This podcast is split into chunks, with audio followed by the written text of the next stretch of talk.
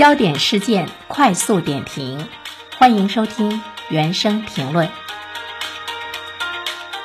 两会呢已经结束了哈，但是呢有一些人大代表提出来的建议还是值得我们进行一些冷思考的。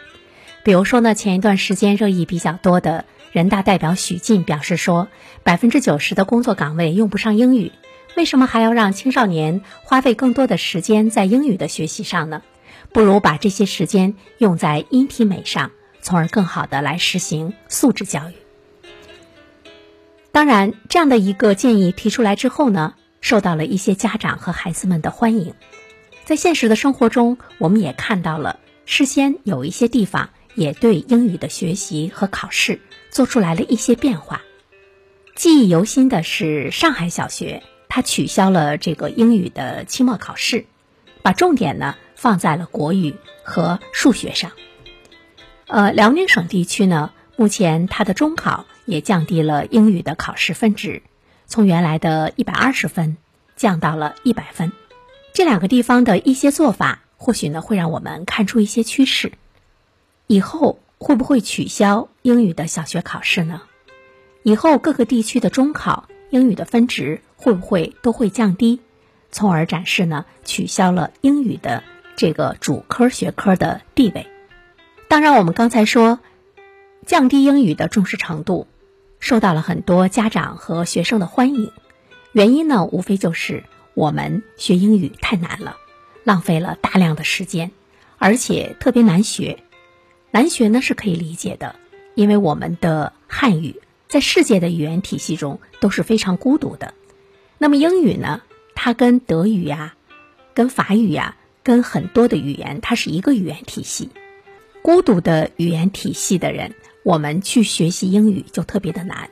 英国人、美国人他学习其他的语言的程度呢就比较容易一些，他学习汉语也会呢是特别的难。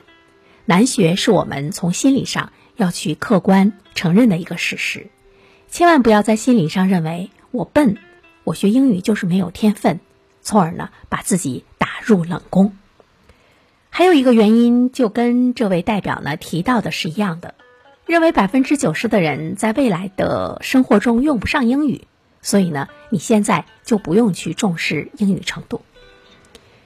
我觉得我们需要思考的是，取消了英语的主科地位以后会怎么样。当然大家的重视程度肯定就会小了，因为考试嘛，它是一个指挥棒。但是我们真的应该不重视英语了吗？比如说刚刚结束的冬奥会，他所招聘的志愿者都是英语十分流利的大学生，只有这样呢，他才能够跟老外进行灵活的交流，因为这是一个大的舞台。如果大学生们不会英语，其实压根儿就没有站上这个舞台的可能性。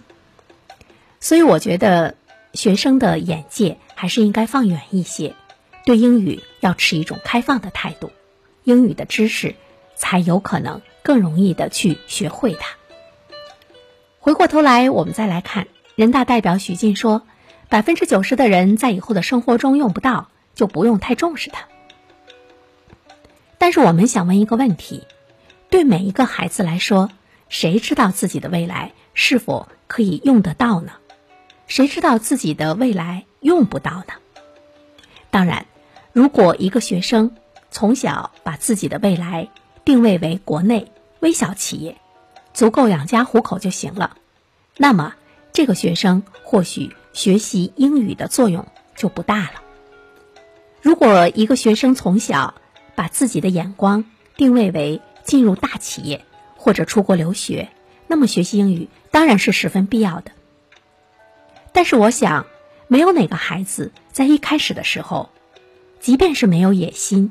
他也甘心自己一生只在小城市中生活。孩子的未来是无限的，而我们教育的目的就是要给他们创造更多的可能性，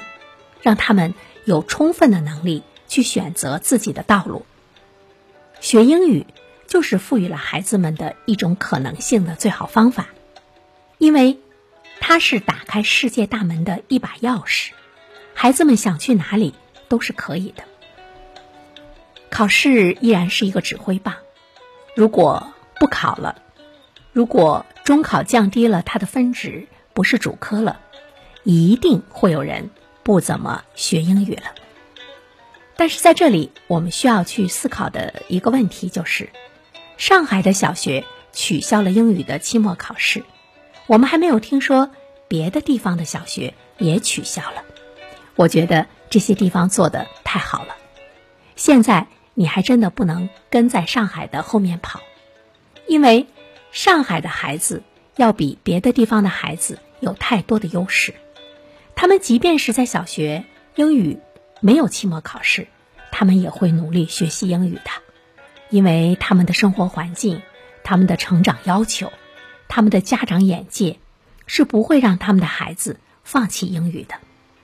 我们试想一下啊，如果哪个三四线的城市也跟着上海那么做了，我觉得他就傻了。这里呢，有一个道德风险的问题，底层的孩子实现逆袭的能力，由此就少了一项英语的能力，这是很可怕的。从我个人的角度上来说，我还真想不通辽宁省中考为何要放弃英语的主科地位。或许他们是想做改革的先锋，这是未来的一种趋势吗？或许也有些犯傻，因为辽宁学英语的环境可真的没有上海的优势。你考试不重视了，一定会有一些家庭、一些孩子就放弃了对英语学习的重视程度。但是我想说的是，英语是发达地区孩子们综合素质的一种体现。徐静委员说，与其花那么多时间去学英语，不如好好的学习音乐、学习美术，提高他的综合素养。